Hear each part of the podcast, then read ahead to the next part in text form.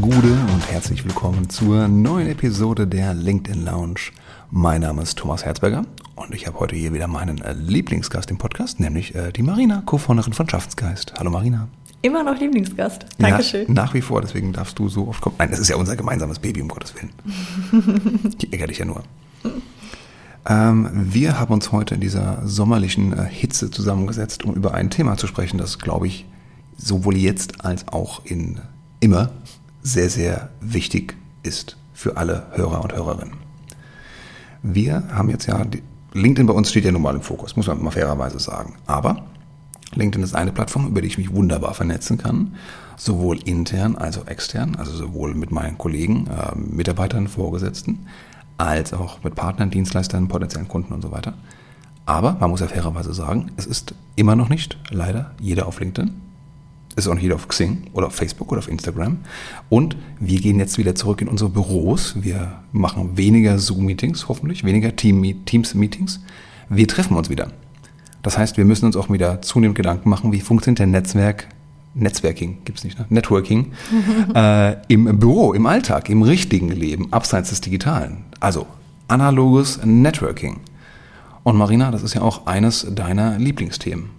Auch wenn dein Buch Digital Personal Branding hieß. Aber digital ist ja nicht alles. Das stimmt. Und witzigerweise war auch ein Digital Personal Branding eine gute Portion analoges Netzwerken drin, weil im Endeffekt geht das nicht ohne. Ähm, natürlich kann man sehr, sehr viel über LinkedIn abbilden, aber genau wie du sagst, nicht jeder ist auf LinkedIn und nur weil ich jeden auf LinkedIn erreichen kann, heißt das nicht, dass ich jeden auf LinkedIn nur bespielen sollte. Es gibt einfach ähm, sehr, sehr viele Beziehungen, ähm, die man auch analog ähm, pflegen sollte. Das ist super, super wichtig. LinkedIn ist in vielen Fällen eher eine Anbahnung und danach geht es aber an den Vertrauensaufbau, an, an das wirkliche Kennenlernen. Und das ist dann ganz oft nochmal so ein Booster, auch ja. für die Beziehungen, die vielleicht über LinkedIn entstanden sind. Ja, guter Punkt. Zumal viele Leute auf LinkedIn zwar sind, aber auch nur mitlesen. Das heißt, meistens ist es gar nicht so ein wirklichen Austausch, den du hast, zumindest nicht in den öffentlichen Bereich, äh, sondern wirklich mehr eine, wo jemand sendet, ein anderer liest quasi mit. Aber ja. dieses Hin und Her, das hast du halt nicht auf LinkedIn so wie im richtigen Leben. Genau.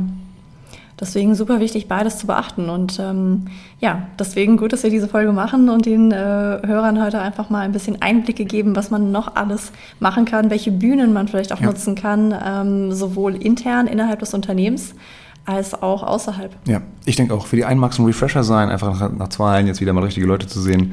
Aber für die anderen ist es etwas, was sie vielleicht auch komplett neu lernen, gerade äh, wenn du noch am Berufsanfang stehst vielleicht. Ähm, denn mit Networking kann man eigentlich nie zu früh anfangen. Nee, definitiv nicht. Aber wann hast du denn mit Networking angefangen, wenn du mal so zurückrechnest? Gut, ich war ja vor meiner Selbstständigkeit äh, sieben Jahre auch fest angestellt ähm, und die ersten drei davon in einer äh, Mediaagentur, der Mindshare Purple Company, in die ich mich sehr, sehr gerne zurückerinnere.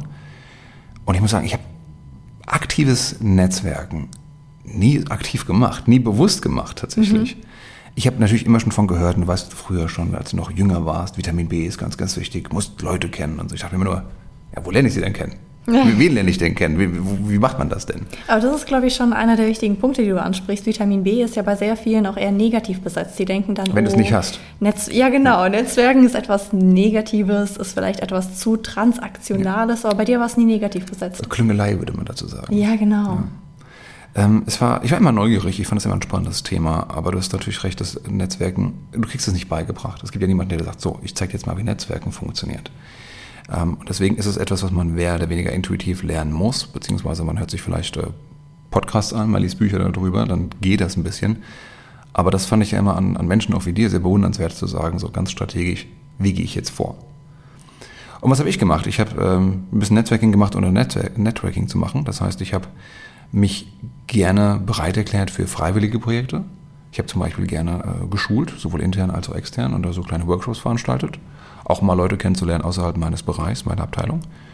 Ich habe gerne ähm, proaktiv auch Dinge initiiert, wie zum Beispiel mal eine Radtour mit den Kollegen, mal ein gemeinsames Essen gehen. Wobei das mehr auch aus weil ich mir diesen Teamspirit hochhalten wollte, weil ein gutes Team immer schon super, super wichtig war. Mhm. Und mir war vollkommen klar, dass es, du hast zwei Hüte auf, einmal deinen Bürohut und deinen außerhalb des Bürohutes. Und das miteinander zu kombinieren, den Menschen diese Möglichkeit zu geben, sich mal zu treffen außerhalb des Büros, ist ganz, ganz wichtig. Mhm. Also insofern ja und nein, es war irgendwo Networking, aber es war lange nicht so strategisch und zielgerichtet, wie es hätte sein können. Mhm. So mehr aus dem Bauch raus. Aber auch das ist vielleicht schon ein wichtiges Learning. Wenn man Netzwerke aufbauen möchte, dann mh, mm, sollte man nicht darauf warten, dass das Netzwerk irgendwie passiert, sondern ja. es ist eben wirklich ja, Network. Und äh, wenn man will, dass etwas passiert, ähm, muss man es ganz oft auch selber ein Stück weit initiieren, ähm, ein bisschen auch die Gelegenheiten dafür schaffen, dass man eben wirklich mit den richtigen Menschen in Kontakt kommt, äh, Beziehungen aufbaut und ähm, manchmal vielleicht auch einfach gerade heraus einfach mal sagen, hey, ich, du hast Skills, die ich total toll finde. Mhm. Äh, finde ich es sehr wertvoll, können wir uns vielleicht mal zum Kaffee treffen, du erzählst mir mehr. Ja. Auf die Art und Weise habe ich äh, meine ersten Mentoren gefunden mhm. und habe total äh, von ihrem Wissen profitiert. Und ähm, dann haben die während des Kaffeetrinkens oder während des Lunch gelernt, okay, die Marina ist nicht ganz verkehrt ähm, und vielleicht gibt es auch Sachen, die ich von ihr lernen kann. Mhm. Jetzt treffen wir uns mal öfter. Und schwupps war so eine Mentoring-Geschichte entstanden, ohne dass man es immer so genannt hat. Ähm, also da vielleicht auch immer einfach ein bisschen proaktiv zu sein, das selber zu initiieren, wie du eben zum Beispiel Radtouren. Ähm, und aber auch mit den Absichten ähm, vielleicht ein bisschen konkreter zu sein. Ähm, das, das, ist, wichtig, etwas, ja. was vielen Menschen, glaube ich, sehr, sehr schwer fällt. Ja. Ähm, ist das nicht, das erinnert mich gerade an dieses Buch, ähm, Niemals alleine Mittagessen? Ja, Never Eat Alone, Keith Ferrazzi. Ja, Sehr genau. empfehlenswert. Das Netzwerkbuch, was ich jedem empfehlen würde. Also da geht es quasi schon los. Ne? Einfach mit Leuten mal Mittag zu essen, äh, Kaffee zu trinken, einfach auch mal, um sie kennenzulernen. Wenn du das noch so proaktiv strategisch machen kannst, dass du sagst, du weißt genau, wen du erreichen möchtest, prima. Aber selbst um damit zu starten, ist es nicht verkehrt. Ja, und die meisten Menschen unterschätzen auch tatsächlich, äh, wie hilfsbereit andere Menschen sind, sofern man konkret und offen auf sie zugeht und sagt, hey, schau mal, das ist ähm, etwas, das ich äh, total an dir schätze oder das möchte ich lernen ja. oder äh, du bist in einer Position, in die ich auch vielleicht irgendwann hineinwachsen möchte, jetzt ohne die Position vielleicht wegzunehmen. ich hätte gerne deinen Job. Wie kriege ich den jetzt? Wo sehen Sie sich in fünf Jahren auf mit einem Chefsessel? Ähm, nee, aber genau das eben ähm, auch einfach proaktiv anzugehen mhm. und ein bisschen offener zu sein. Netzwerk nicht nur als rein transaktionale mhm. ähm, ja, Sache anzusehen, die vielleicht negativ ist, sondern einfach offener damit umzugehen. Und die meisten Menschen, wenn du offene Absichten hast, sind da auch bereit zu helfen und zu sagen, hey, Mittagessen muss ich sowieso. Gerne, lass uns das machen, ich erzähle dir, was ich weiß. Aber das finde ich lustig, dass du das sagst, weil ich meine, meine Erfahrung ist, das ist sehr zwiespältig in dem Sinne. Bei manchen Leuten, die sagen genau, was du gesagt hast, ja, ich finde es prima, neue, neue, Leute kennenzulernen. Mittagessen muss ich sowieso, also warum nicht? Mhm. Lass uns mal beschnuppern sozusagen. Mhm. Äh, andere Leute finden das komisch. Mhm. Andere Leute bleiben lieber unter sich in ihrem Bekanntenkreis, in ihrem Bekanntennetzwerk. Wir reden gleich nochmal darüber, welches Netzwerk das ist.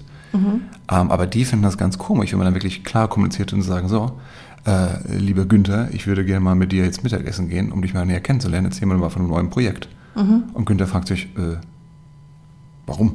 Mhm. Steht hier auf mich. Das hoffentlich dann nicht, aber nach dem Motto, irgendwas will der, also der, der, Leute vermuten dann irgendeine Absicht, irgendeine Agenda dahinter. Und diese Menschen Agenda ist ja nicht Networking. immer, was die Agenda dahinter ist. Ja. Deswegen sollte man selber das Heft in die Hand nehmen, die eigene Geschichte erzählen, mhm. die dahinter steht. Unbedingt. Wenn ich auf LinkedIn zum Beispiel angefragt werde äh, mit, ja, ich würde Sie gerne in mein Netzwerk begrüßen mhm. oder ich würde gerne in Ihr Netzwerk, frage ich mich immer, warum? warum? So, wenn jemand schreibt, ich mag ihren Content oder wir sind in einer ähnlichen Branche und ich würde gerne ihren Content lesen und mich einfach mal inspirieren lassen, ja. dann bin ich schon eher bereit, die Person auch tatsächlich irgendwie anzunehmen, weil ich dann einfach weiß, was dahinter steckt. Was ja vollkommen fein sein kann. Manchmal kann es Klar. ja genauso sein, dass nichts dahinter steckt, sondern sich berieseln zu lassen und sich inspirieren zu lassen von ja. den Beiträgen. Aber okay. mit offenen Karten zu spielen, mhm. so wichtig. Weil sonst ist es einfach schwierig. Dann weißt du auch gar nicht, wo du anknüpfen sollst. Also wo soll die Reise hingehen? Ja. Was möchte die Person? Worüber möchte sie sprechen? Ja. Das ist, ähm, es ist unheimlich wichtig. Wie bist du denn dahin gekommen? Wie war denn deine Networking-Reise? Ich erinnere mich nämlich, dass eines, vielleicht unserer allerersten Gespräche auch um das Thema Networking ging und ich damals sehr beeindruckt war, wie bewusst, wie strategisch du das angehst. Hm. Es war nicht immer ein Plan dahinter. wir tun jetzt mal so, als wäre es ein Plan dahinter. Tun wir gerne mal so. Ähm, Nein, ich bin tatsächlich in das Thema Netzwerken ähm, reingerutscht während dem Studium. Ähm, ich habe im Studium das erste Mal gemerkt, wie cool es ist, Menschen um sich herum zu haben, die auch ähnliche Interessen haben. Mhm. Also äh, sprich BWL-Studium und Menschen, die sich einmal ein bisschen Gedanken machen über die Karriere und mhm. so weiter. Das war während meiner Schulzeit nicht oft so. Und ähm, das fand ich einfach sehr interessant. Und während dem Studium habe ich gemerkt, ich möchte noch mehr wissen über das Thema Persönlichkeitsentwicklung. Das war ein großes Leidenschaftsthema von mir. Nach wie vor ist es das auch. Was war eigentlich der Auslöser dafür? Mm, gab es da so einen Moment? Da gab es nicht wirklich einen Moment, aber ich glaube, ich hatte schon immer Interesse daran, irgendwie eine bessere Marina zu sein morgen als heute. Mhm. Ähm, das treibt mich total an. Mhm. Und äh, während dem Studium hatte ich ein paar Leute, die sich dafür interessiert haben, aber das war mir irgendwie noch nicht, noch nicht genug. Ich wollte mhm. noch mehr solcher Menschen kennenlernen und habe dann eine Meetup-Gruppe gegründet. Mhm äh, namens Shaping the Unconventional Path. Uh. Zu, zu langer Name. Mm, aber das war ganz cool, weil in Frankfurt kamen dann wirklich ein paar Leute zu dieser Gruppe und dann waren es auf einmal 30, 40, die dann ja. irgendwie gemeinsam saßen im Café in Frankfurt und haben dann wild diskutiert. Fand ich mega. Und das war so meine erste Netzwerkerfahrung und das erste Aha-Erlebnis von Netzwerken. Also mhm. A, you have to do it yourself. Mhm. Du musst selber dir deine Community suchen. Du genau. musst da selber den ersten Stein werfen. Ähm, und zweitens, ähm, bei Netzwerken ist es immer auch hilfreich, der Connector zu sein. Derjenige, der etwas ausrichtet, derjenige, der Menschen zusammenbringt. So ähnlich wie ja auch mit deinen Meetup-Gruppen damals ja. zu Growth Hacking. Da hast du ja auch Menschen zusammengebracht. Die kannten dich, die kannten die Gruppe und wussten, du bist der Netzwerker, der Connector in dieser Gruppe. Ähm, das ist auch ein sehr wichtiges Element, das sagt die Erminia Ibarra. Das ist eine sehr bekannte ähm, ja, Wissenschaftlerin und ähm, auch Dozentin, Professorin an der INSEAD. Ähm, die hat ein sehr kluges Buch äh, geschrieben über Führungskraft und Netzwerken, Act Like a Leader, Think Like a Leader. Und ähm, da kommen wir gleich nochmal drauf zu sprechen. Und sie sagt, wichtig beim Netzwerken ist es eben wirklich auch gewissermaßen der Connector zu sein. Und auch wiederum mit anderen Menschen connected zu sein, die ähm, als Netzwerker fungieren, die also nicht sagen, ich horte meine ganzen Kontakte, sondern ich öffne mein Netzwerk. Ich verbinde den äh, Thomas mit der Nina und die Nina mit der Maxine und die Maxine mit dem Max und so weiter und so fort. Ähm, also Menschen um sich herum zu haben, die gerne auch ihr Netzwerk eben öffnen. Das ist sehr wichtig. Und eben jemand zu sein, der selber sein Netzwerk öffnet. Sehr, sehr wichtig. Also das war meine erste Netzwerkerfahrung. Wow. Die Frage war, was ist deine erste Network-Erfahrung? Und die Antwort war ein. Länger. nee, also jetzt gar nicht mal in der, in der Länge, aber einfach, wow, was für eine Antwort. Also da war gerade so viel dabei, was man jetzt nochmal im Detail betrachten könnte. Ähm, wir können wir immer noch mehr Folgen machen. aber lass uns mal kurz wiederholen tatsächlich. Also was du gesagt hast, ist zum einen, du musst, es passiert nicht alleine. Du musst derjenige sein, der es initiiert, wenn es nichts anderes gibt. Mhm. Und eine Meetup-Gruppe dafür, ja, kann ein guter Punkt sein. Vielleicht gibt es schon eine, registriere dich mal auf Meetup, schau dir an, was es in deiner Nähe gibt, schau mal vorbei. Gibt es bestimmt auf jeden Fall äh, tolle, schlaue Leute, die genau dasselbe Interesse haben wie du, nämlich neue Leute kennenlernen. Mhm. Ähm, zweitens, geh das richtige Mindset für Networking. Ist nämlich nicht, wie kann ich am meisten für mich rausholen, sondern sollte sein, wem kann ich wie helfen. Und Neugierde am Menschen. Und Neugierde am Menschen ist eine wichtige Voraussetzung dafür. Ja, mhm. genau. Ähm, und Meetups, dafür haben es gesagt, ist eine ganz, ganz tolle Möglichkeit dafür. Jetzt gerade kommen wir auch wieder in hoffentlich in Zeiten, wo das wieder möglich ist. Letzte Woche war ich mal, äh, durfte ich einen Vortrag bei 12 Minutes halten und bin daraus geschwebt, weil ich so froh war, wieder mal Leute zu treffen tatsächlich. Und man hat genau dieses kurzer Input, kurzer fachlicher Input, danach darüber sprechen und dann kommt man auch leicht ins Gespräch, was man sonst noch macht. Also es äh, ist wundervoll. Mhm. Kann ich jedem nur ähm, dazu raten, sich zu schauen, was gibt es in meiner Region, was gibt es in meiner Stadt und einfach mal auftauchen und wirklich neugierig sein. Ohne eine feste Agenda, außer Leute kennenlernen. Meetup.com. Meetup.com. Einfach mal auf die Plattform gehen. Genau. Oder auch bei Xing äh, gibt es auch die lokalen Meetings, äh, bei, bei LinkedIn gibt es auch die lokalen Meetings. Und so kann ich auch diese Verbindung äh, schaffen zwischen dem digitalen und dem analogen Netzwerk. Ja, LinkedIn Locals. LinkedIn Locals. Stimmt, genau. auch nochmal eine gute Idee. Ja. Ja, da steckt auf jeden Fall viel drin. Und was du auch nochmal angesprochen hast, äh, fand ich sehr wichtig, das Thema, ähm, mit wem netzwerke ich eigentlich? Ähm, das ist vielleicht so einer der häufigen Fehlannahmen, die viele Menschen haben. Ähm, gerade auch äh, im Angestellten-Dasein, weil da sieht man natürlich gerade auch so seine Kollegen immer wieder, ja. äh, sitzt vielleicht auf dem gleichen Floor und ähm, dann denkt man, es ist Netzwerken, wenn man immer wieder mit den gleichen Kollegen in die Mittagspause geht. Mhm. Aber das ist kein Netzwerken. Das ist auch wichtig. Also für die Teamkultur, für den Spirit ist es sehr wichtig, auch diese Kontakte zu halten. Und jetzt gerade auch, wo wir in der Übergangsphase sind zwischen digital und analog, würde ich das immer auch wahrnehmen, wenn es nicht anders geht. Stichwort niemals allein Mittagessen. Also mhm. lieber mit einem Kollegen, auch wenn ich den schon gut kenne.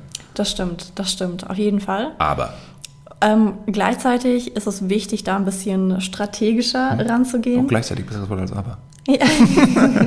Schön. so ein Coaching, so Schön Coaching Geschäft, ja. Wir sagen nur und, aber nicht aber. Genau. Ähm, es gibt echt so ein paar Sachen, ne? Irgendwie auch sowas wie ich muss. Nee, du musst gar nichts. Ja. Ich möchte. I choose to. Aber an, nochmal anderes Thema. Ja, und? Kreative Selbstverarschung. Ja, aber. Ähm, nee, das Thema Netzwerk. Denn Emilia Ibarra hat nochmal was äh, sehr Schlaues gesagt, und zwar zu der Art von Netzwerk. Den meisten Menschen fällt es sehr, sehr leicht, ähm, das persönliche Netzwerk aufzubauen. Wir haben alle drei Netzwerke und das persönliche Netzwerk ist Nummer eins. Das ist etwas, das bauen wir ganz, ganz natürlich auf durch Familie, Freunde, ähm, durch Sportvereine und ähm, einfach die Menschen, die wir immer und immer wieder sehen. Diese Netzwerke sind wichtig. Diese Netzwerke sind meistens diejenigen, wo du auch das äh, teilweise schonungsloseste Feedback äh, bekommst ähm, und agieren so ein bisschen als normativer, normativer Kreis, der dir einfach nochmal hilft. Manchmal kannst du es dir auch nicht aussuchen, dass du da drin bist. Und du kannst es dir auch nicht immer aussuchen, äh, Schrägstrich äh, Schwiegereltern oder so. Beispielsweise, oder du darfst auf Partys gehen, wo dich dein Partner äh, mitgenommen hat und du dich so richtig drauf freust auf die Menschen, die dein Partner super findet und du so Merp. trinkst vorher schon mal was. Oder hast du einen Flachmann in der Tasche? genau, also das ist das persönliche Netzwerk. Dann gibt es als zweites das operative Netzwerk. Da fallen dann meistens die Kollegen drunter. Netzwerke können sich auch immer ein bisschen überlappen natürlich, aber, aber da fallen die Kollegen drunter, da fallen Kunden drunter, da fallen Lieferanten drunter, da fallen, fallen Businesspartner drunter. Du bist zum Beispiel in meinem operativen Netzwerk. Das sind die Menschen, die du brauchst, um heute einen guten Job zu machen. Das ist Marinas Art zu sagen, dass sie nicht mit mir befreundet ist. Du bist in meinem auch- operativen Netzwerk. Du bist auch in meinem persönlichen Netzwerk. Du bist übrigens auch in meinem dritten Netzwerk. Oh, oh, oh. Kommen wir gleich auch noch Wow. hinzu. Du bist in jedem Netzwerk. Ich habe ein Netzwerk-Bingo. genau. Ähm, und dieses operative Netzwerk, ähm, ja, auch wichtig, sehr, sehr wichtig, das aufrechtzuerhalten. Ganz oft, wenn man sich mit irgendwelchen Kollegen vielleicht irgendwie in den Haaren äh, hat und nicht versteht, liegt es ganz oft daran, dass wir diese Netzwerke nicht richtig pflegen, dass wir uns nicht wirklich die Zeit nehmen zu verstehen, was treibt denn diesen Kollegen gerade an? Äh, sollten wir nicht vielleicht doch mal auch abseits von einfach nur Teams-Meetings irgendwie mal Kaffee Ja. trinken gehen, verstehen, was den anderen wirklich gerade vielleicht auch juckt? Kann man sich auch nicht immer aussuchen. Weil Kann in dem Team, im Bereich aussuchen. Abteilung ist natürlich immer, bist du wirst so reingeworfen im Prinzip, Führungskräfte, Mitarbeiter. Mhm. Äh, Und manchmal muss das Beste draus machen. Richtig. Aber Personal Branding ist ja auch etwas, das proaktive Lebensgestaltung, nenne ich es mal, ähm, bejaht und einen dahin drängt. Das heißt, man kann sich zum Teil nicht selber aussuchen, aber man kann doch mehr machen, als man glaubt. Und man sollte es auch aktiv gestalten. Und jetzt sind wir auch schon im operativen Netzwerk und sagen, hey, wie können wir das denn noch gestalten? Du hast ein Team, das ist eine Abteilung, und da kommst du meistens auch kurzfristig nicht raus. Aber wenn du dir vorher Gedanken darüber machst, wo willst du denn beruflich hin? Was ist dein Karriereschritt? Sei es jetzt Richtung Führungskraft oder sei es ein anderes Themenfeld, Expertenfeld, dass du schaust, wie kann ich denn diesen Schritt machen? Und genau dann, finde ich, ist es wichtig zu sagen, du bleibst nicht in deiner Bubble stecken, sondern du gehst mal mit den anderen Leuten Mittagessen, Ja. wo du hin willst oder die die Leute beeinflussen, in die du, die du willst. Genau. Ist das dann schon, ist das noch operativ oder ist das schon das dritte Netzwerk? Ähm, also wenn du sehr bewusst sagst, ich ähm, weiß, wo ich ähm, hin will, der nächste Karriereschritt, und ich habe bestimmte Menschen, die ich dafür brauche, noch nicht in meinem Netzwerk, ich möchte mir aber äh, diese Beziehungen aufbauen, dann sind wir schon tatsächlich mittendrin im dritten Netzwerk. Aber lass uns noch mal ganz kurz bleiben beim, beim ähm, operativen Netzwerk, weil das ist auch ein Netzwerk, was ich natürlich immer wieder auch in meinem LinkedIn-Kontakten habe, unbedingt. Die lesen auch äh, teilweise mit, was ich an Content veröffentliche. Aber gerade bei diesem Netzwerk, weil diese Zusammenarbeit gut funktionieren muss, ist es wichtig, die natürlich nicht nur über LinkedIn zu bespielen, Richtig. sondern eben genau wie du sagst, mit denen mal in die Mittagspause zu gehen und vor allem sich vielleicht auch einfach mal eine Liste zu machen. Wer sind denn die Menschen, die ich heute brauche, um einen guten Job zu machen? Ja. Wer fällt da alles drunter? Und welche Leute ähm, habe ich jetzt vielleicht in letzter Zeit sogar ein bisschen vernachlässigt? Äh, warum? Und wie schaffe ich es, mit denen wieder eher in Kontakt zu treten? Und das mache ich dann meistens nicht über LinkedIn, sondern ähm, indem ich mal zum Hörer greife, Ja. indem ich äh, die einlade zu einem äh, Event, Ja. indem ich ähm, mir überlege, auf welche Events die geht und da vielleicht mal dazukomme. Also sehr wichtig, dass dieses Netzwerk reibungslos funktioniert und das funktioniert, indem wir natürlich auch in die Beziehung investieren. Ja. Wir sagen ja häufig, LinkedIn, Social Media im Allgemeinen ist eine digitale Begegnungsstätte, aber nichts ist so wichtig wie der persönliche Austausch. Ja. Also zum Hörer zu greifen, beziehungsweise sich dann live zu treffen, ist einfach nochmal deutlich, deutlich, deutlich wichtiger. Gerade auch um Vertrauen aufzubauen und wir sind soziale Herdentiere, um diese Bande zu stärken, das geht halt analog viel besser, viel effizienter als digital. Ja. Wenn man es mal geschafft hat, einen gemeinsamen Termin zu finden. ja, ja. Kleiner Growth Hack an der Stelle, bitte kein E-Mail-Ping-Pong äh, machen, wann du mal Zeit hast, sondern nutzt die Funktion, die ihr in Teams hat oder, oder Harmonizely oder sonst irgendwas. Oder Telefon. Äh, genau, um einen Termin abzusprechen. Also E-Mail-Ping-Pong um Termine, weil man Mittagessen geht, ist es Hölle. Ja, Kommunikation from hell. ja, definitiv. So, und dann kommen wir zu dem dritten Netzwerk. Oh, und während die meisten Menschen das erste und das zweite Netzwerk noch relativ gut aufbauen und pflegen, ist das dritte bei den meisten komplett dem Zufall überlassen oder liegt brach. Er liegt eher brach, weil ich glaube, das dritte ist nämlich das, was die meisten Leute, die von Networking sprechen, eigentlich meinen. Und alle die, wie ich jetzt vor Jahren oder in meinem Fall äh, Jahrzehnten, äh, nicht auf dem Schirm haben. Oder dass es schwierig fällt. Weil man es sich, weil es ja nicht in den Schoß fällt. Weil es nicht in Schoß fällt, weil du es nirgendwo lernst, wie du Ja. genau gesagt hast, außer du kommst vielleicht aus einer Familie, wo viel Wert drauf gelegt wird. Ja. Ähm, so, und das dritte Netzwerk ist das strategische Netzwerk. Und während im operativen Netzwerk Menschen sind, die du brauchst, um heute einen guten Job zu machen, sind im strategischen Netzwerk Menschen drin, die du brauchst, um morgen einen guten Job zu machen. Das sind Mentoren. Das ist vielleicht der Chef deines Chefs. Das sind vielleicht die Chefs einer anderen Abteilung. Das sind vielleicht äh, potenzielle Traumkunden. Das sind alles Menschen, mit denen du heute noch nicht äh, wirklich Berührungspunkte hast, äh, noch nicht wirklich die Beziehung hast, die aber wichtig sein könnten, um das Ziel zu erreichen, wo du hin möchtest.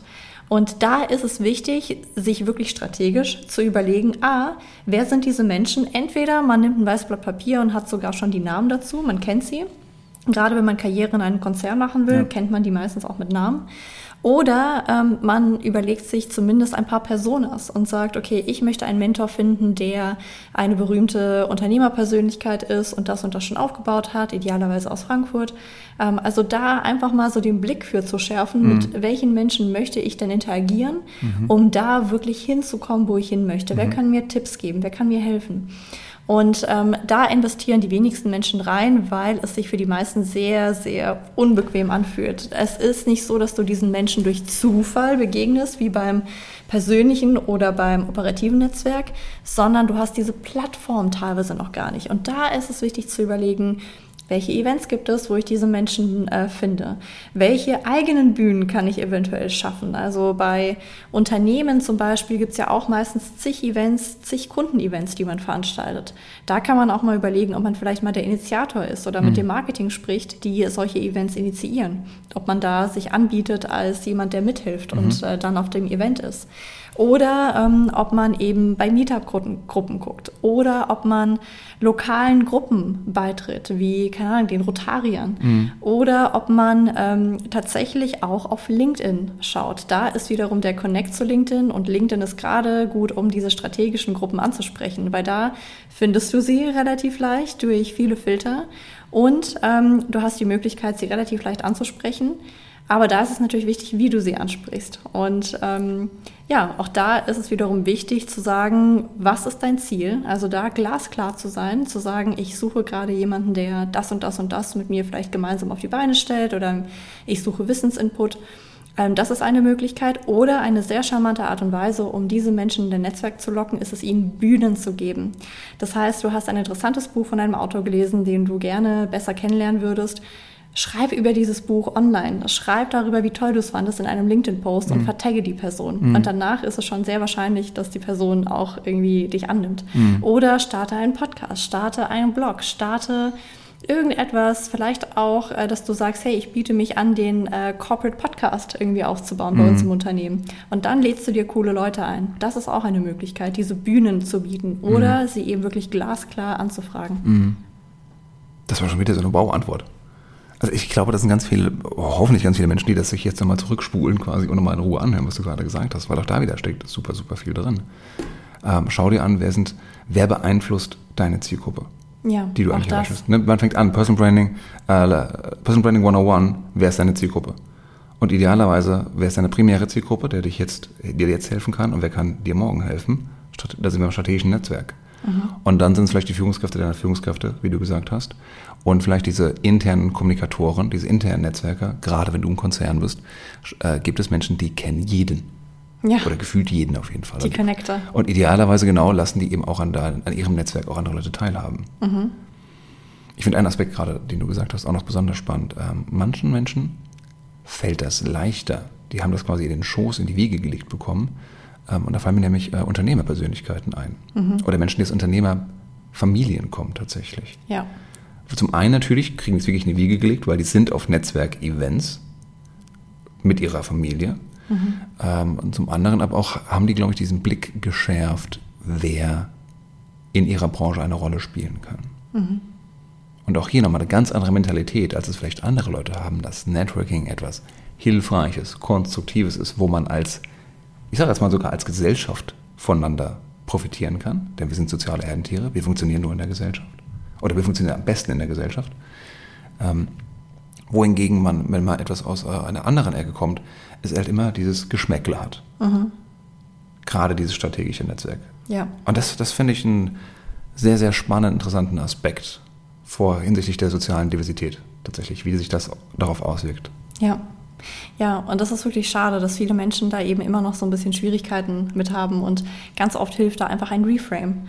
Und zu sagen, das ist völlig normal, es ist völlig in Ordnung zu netzwerken. Und wenn man sich eben wirklich mal ähm, ja, die Führungskräfte oder die Vorstände anschaut, das sind in der Regel sehr, sehr gute Netzwerker. Das sind Menschen, die gerade auch innerhalb des Unternehmens verstanden haben, wer für was irgendwie zuständig ist, verantwortlich, wer welche vielleicht auch ähm, inoffizielle Macht hat, wer Ja. mit wem spricht, Ja. welche Netzwerke innerhalb des Unternehmens existieren und die gut nutzen Ja. und bespielen können und sagen, okay, ich gehe mal hier hin, ich spreche mal mit denen, ich spreche mit denen, ich mache mich sichtbar. Oh, das hat so eine krasse Wirkung übrigens. Wenn du, wer mit wem Mittagessen geht, gerade wenn du eine Kantine hast und du siehst, wie Leute zusammensitzen, das hat was.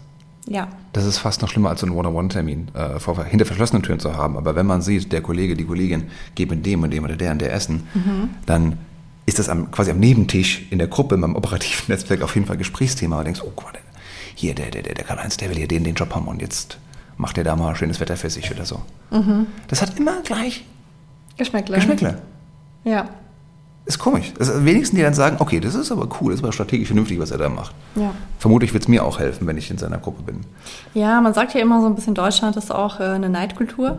Ich weiß nicht, ob das immer komplett so ist, ähm, aber vielleicht liegt es auch ein bisschen daran, dass wir eben wirklich sagen, ah, der hat es oder sie hat es nicht aus eigenem Antrieb geschafft.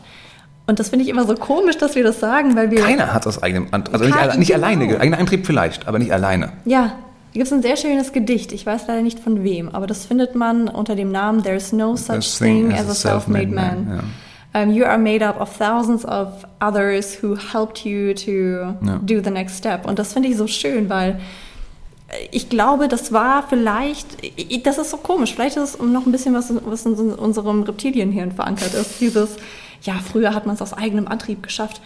Also wobei, früher war das, glaube ich, nicht so. Aber heute in der komplexen Welt, in der wir leben, wer schafft es denn da komplett alleine? Also, sorry, aber ich, Ich- ich habe so viele Tipps bekommen, so viel Hilfe, so viel Vorschusslorbeeren, Ja. so viel, ne? Und da bin ich ja nicht die Einzige. Jeder Mensch ähm, kriegt irgendwie ganz viel Starthilfe und auch danach Unterstützung. Aber man muss danach suchen. Man, Man muss, muss danach, danach suchen. suchen. Ich glaube, wir, haben uns ja häufig ähm, zu dem Thema schon mal unterhalten, weniger im Podcast, aber so äh, one-on-one. Ähm, diese Durchlässigkeit von sozialen, ich sage jetzt einfach mal Klassen, ist halt in Deutschland nach wie vor so gering. Ja. Dass du sagst, wenn du aus einer Arbeiterfamilie kommst, bleibst du tendenziell da. Wenn du aus einer Akademikerfamilie kommst, bleibst du tendenziell da. Also es ist selten, ich glaube, wir sind auch in Deutschland echt hinten dran im internationalen Vergleich, Ja. dass man sagt, so, ich gehe jetzt die nächste, nächste Stufe, ich bringe mir das quasi selber bei Ja. und ich schaffe diesen mentalen Shift, diesen mentalen Wechsel und sage so, ich, Netzwerken ist was Gutes, Netzwerken hilft nicht nur mir, sondern auch anderen. Auch wenn ich jetzt für mal nicht denke, was habe ich denn dazu beizutragen, aber hast du trotzdem.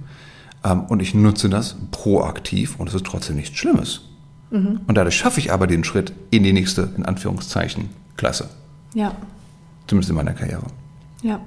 Ja, ich glaube, es geht halt in erster Linie wirklich darum, diese Scheu zu verlieren. Ja. Von daher, wenn du dir das jetzt anhörst, dann hast du schon mal mindestens den ersten Schritt gemacht. Glückwunsch dazu. Ein paar gute äh, Buchtitel haben wir dir auch schon gerade gebracht. Äh, was mir immer noch einfällt, was ich jede Folge so, glaube ich, zitiere, ist äh, Dale Carnegie, How to Win mhm. Friends and Influence People. Ja. Sollte irgendwie in der Grundschule schon auf dem Programm, auf ja. dem Lehrplan stehen, finde ich. Ja, während Dale Carnegie, How to Win Friends and Influence People so die Basis bildet für den Umgang mit Menschen generell. Ja. Ähm, ist dann Keith Ferrazzi, Never Eat Alone, dann mhm. schon ein bisschen strategischer. Ja. Ähm, beides wichtig, genau in der Reihenfolge. Ja. Erst die Basis, dann die Strategie. Ja. Und dann noch Emilia Ibarra, ähm, Act as a Leader, Think as a Leader, auch ein sehr schöner Input. Ja, sehr cool. Bam, bam, bam. Jetzt, wo wir beim analogen Networking sind, wir wissen jetzt, an wen man es richten soll, in Richtung strategisch. Was gilt es da noch zu beachten? Wir reden häufig darüber, wie das perfekte LinkedIn-Profil aussehen soll. Wie sieht denn der perfekte analoge Auftritt aus? Worauf muss ich denn da achten? Was kann ich denn da noch machen? Der perfekte analoge Auftritt. Ähm, wichtig, sicherlich sich zu überlegen, wer sind die Personen, mit denen ich besonders netzwerken möchte und da vielleicht auch ein bisschen äh, zu überlegen, wie schaffe ich es, mich entsprechend auch zu kleiden tatsächlich. Kleidung ist äh, so ein kleines Fable-Thema. Mhm. Ähm, will ich mich auch unbedingt noch mehr mit auseinandersetzen. Und wir hatten ja auch noch schon eine tolle Folge mit äh, Fabrizio Galizugaro. Ja, über guten Stil. Über guten Stil, war sehr aufschlussreich. Ähm, also tatsächlich zu überlegen, in welchem Kreis bin ich unterwegs. Und das heißt nicht, dass ich mich jetzt auch einmal verkleiden muss. Ne? Es ist auch super albern, wenn der Praktikant, äh, keine Ahnung, einen super teuren Anzug trägt ja. äh, und besser aussehen will als der CEO.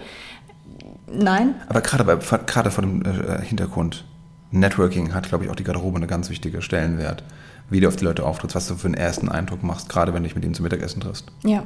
Wenn es noch jemand ist, den du vorher nur vom, per E-Mail-Verkehr oder nur per Zoom gekannt hast. Ja, und ich finde, Garderobe wirkt immer in zwei Bereiche. Nummer eins, erstmal Richtung uns selbst. Also die Rolle, die ich haben möchte, kaufe ich sie mir selber ab. Mhm. Und vielleicht sogar die zukünftige Rolle, die ich haben will. Mhm. Dress for the role. Ne? Also nicht das, was du jetzt irgendwie vielleicht bist, sondern das, was du sein Oder möchtest. Bist, ja. Immer ein bisschen besser. Ähm, und auf der anderen Seite hast du natürlich eine massive Außenwirkung. Ja. Ähm, und gerade bei strategischen Netzwerk ähm, ist dieser erste Eindruck sehr wichtig, um überhaupt erstmal mit diesen Menschen in Kontakt zu kommen. Das heißt, die beurteilen natürlich dich äh, nach dem, wie du gekleidet bist. Und ähm, das muss nicht teuer sein. Das ist, das, das ist auch ein großer Irrtum. Kleidung muss nicht teuer sein, nur um irgendwie gut und professionell zu wirken.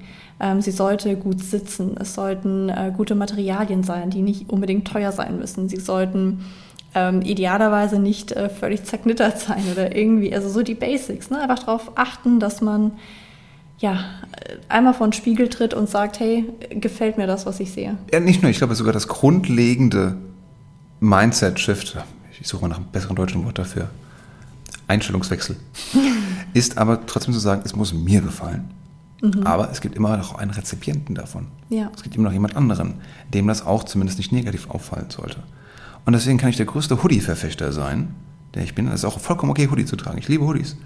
Aber wenn du dich mit jemandem triffst, dem das halt wichtig ist, was du anhast, und der Hoodies auf den Tod nicht ausstehen kann, dann würde ich vielleicht keinen Hoodie tragen. Ja. Und es hat auch nichts mit Verkleiden zu tun. Es hat was damit zu tun, dass. Oder sich ich, verbiegen dadurch. Sich verbiegen, nein. Es ist einfach ein, ich überlege mir tatsächlich, wem trete ich gegenüber. Ja. Ich äh, begegne der Person mit Respekt, weil Kleidung drückt auch immer aus, ich sehe dich. Ja. Ich weiß, wo ich bin, ich sehe dich. Und ähm, es gibt auch bei formaler Kleidung immer, immer Spielmöglichkeiten, gerade jetzt nach Corona, das eben noch mal ein bisschen auszulockern, ja. ein bisschen interessanter zu machen. Also auch bei mir zum Beispiel, wenn ich ähm, Vorstände berate, nein, ich ziehe mich nicht an wie ein Vorstand, weil ich kein Vorstand bin. Aber ich ziehe mich ähm, so an, dass ein Vorstand sagt, okay, sie hat sich Gedanken gemacht, äh, sie weiß, wo sie ist und ähm, man kann auch sich zeigen lassen tatsächlich. Also und man kann nicht, sich zeigen lassen. Es ist einem nicht peinlich, ja. Genau. Und ich selber möchte natürlich auch ähm, in dieser Rolle als Vorstandsberaterin ähm, auch irgendwie vor den Spiegel treten und sagen, cool, ich kaufe mir die Rolle ab. Ja. Und Kleidung ist ein kleiner, ein kleiner Bereich davon, aber ein wichtiger Bereich davon. Und ähm, da kann man das immer ein bisschen auflockern, ne? dass man sagt, ah, vielleicht hier nochmal irgendwie ähm, statt irgendwie High Heels äh, ziehe ich ähm, Sneaker dazu an ja. oder irgendwelche digitalen Elemente wie eine Apple Watch oder so, die zeigt, ja, das, das ist eine junge digitale Person, die aber weiß, dass sie sich auf Vorstandslevel bewegt und dort berät.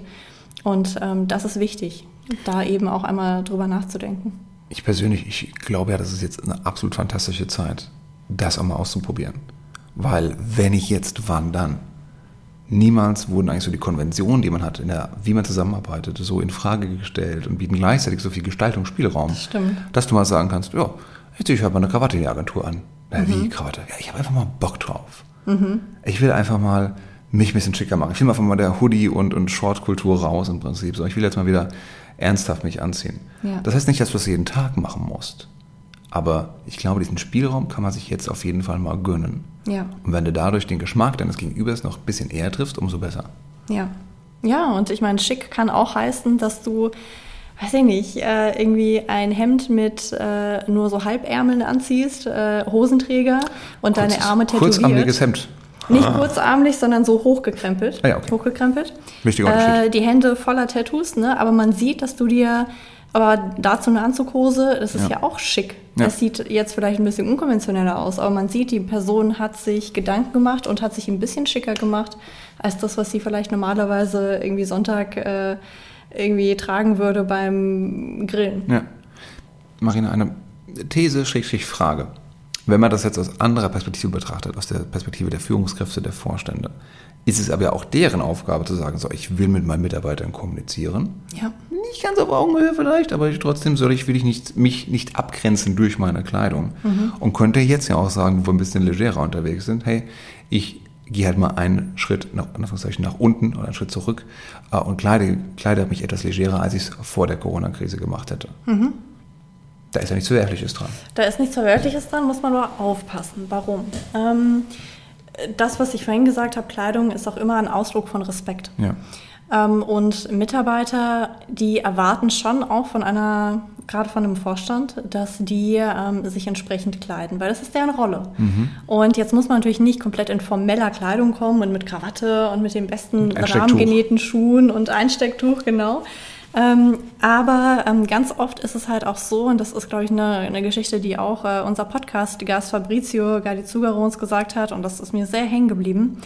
Ähm, es gibt ganz oft äh, Mitarbeiter, die sehr, sehr selten überhaupt den Vorstand sehen oder mit ihr, ihm in Kontakt kommen. Und wenn das dann der Fall ist, dann verlangen schon sehr viele Mitarbeiter, dass der Vorstand entsprechend gekleidet ist und einfach dadurch Respekt ausdrückt und sagt, hey, ich kleide mich formell, ich kleide mich, ähm, ich ziehe mich genauso schick an, wenn ich dich äh, sehe, lieber Mitarbeiter, wie wenn ich äh, einem Kunden begegne. Auch ein guter Punkt. Und deswegen sind äh, manche Weil mir das Mitarbeiter genauso auch, wichtig ist, Genau, weil mir das genauso wichtig ist. Und manche Mitarbeiter sind dann teilweise auch beleidigt, wenn äh, Mhm. die Vorstände dann vielleicht so total im Hoodie nur kommen, obwohl sie Mhm. Kunden gegenüber eher im Anzug antreten.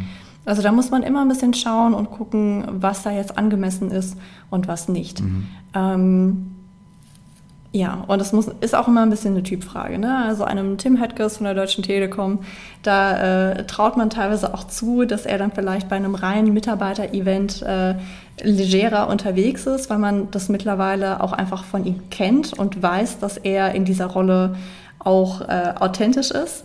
Auf der anderen Seite, bei einer Jahreshauptversammlung würde ein Tim Höttges nicht im T-Shirt rumstehen, Aber mit Sneakern vielleicht. aber mit Sneakern in Magenta. Also bin ich wieder bei der Frage, was ist meine Personal Brand? Und Ja. was, was hat die an? Genau, richtig. Also deswegen lohnt es sich auch schon am Anfang von der Personal Brand, wenn ich sie definiere, mir auch Gedanken zu machen. Was, wie kleide ich mich, welchen Eindruck möchte ich haben, wie kann ich diesen Eindruck bekommen bei meinen jeweiligen Zielgruppen. Und ich würde sagen, wer diese Zielgruppen sind und wie man sie unterscheiden kann und wie ich mich daraufhin meine Botschaft anpassen kann, das heben wir uns für eine andere Folge auf. Wir. Unbedingt. Sehr schön. Ja, liebe Leute, das war diese Folge der LinkedIn Lounge. Ich hoffe, euch hat's gefallen. Wir haben darüber gesprochen, wie wichtig Networking ist. Äh, gerade auch jetzt in Zeiten, wo wir wieder zurück ins Büro gehen, dass Networking auf LinkedIn und Xing wunderbar ist, aber nur die erste Stufe von wirklich nachhaltigem, guten Networking und das findet immer noch analog statt. Wir haben über die drei verschiedenen Net äh, Netzwerke gesprochen. Das operative, das strategische und das äh, Persönliche. persönliche. Ich vergesse das. Ja. Und das persönliche Netzwerk. Die jeweiligen Unterschiede, warum sie wichtig sind. Und dass ich, im, wenn ich Networking betreiben möchte, proaktiv sein sollte, dass mir aussuchen kann, wer beeinflusst wen, wie kann ich dort am besten meine Wirkung hinterlassen. Und äh, dass ich es halt nicht in den Schoß gelegt bekomme, sondern proaktiv angehen muss. Und dann kann es wunderbar funktionieren. Perfekt zusammengefasst. Ach Gott sei Dank. Habe ich meinen Job wieder gemacht. In diesem Sinne, schön, dass ihr zugehört habt. Wir freuen uns auf das nächste Mal. Alles Gute. Adieu.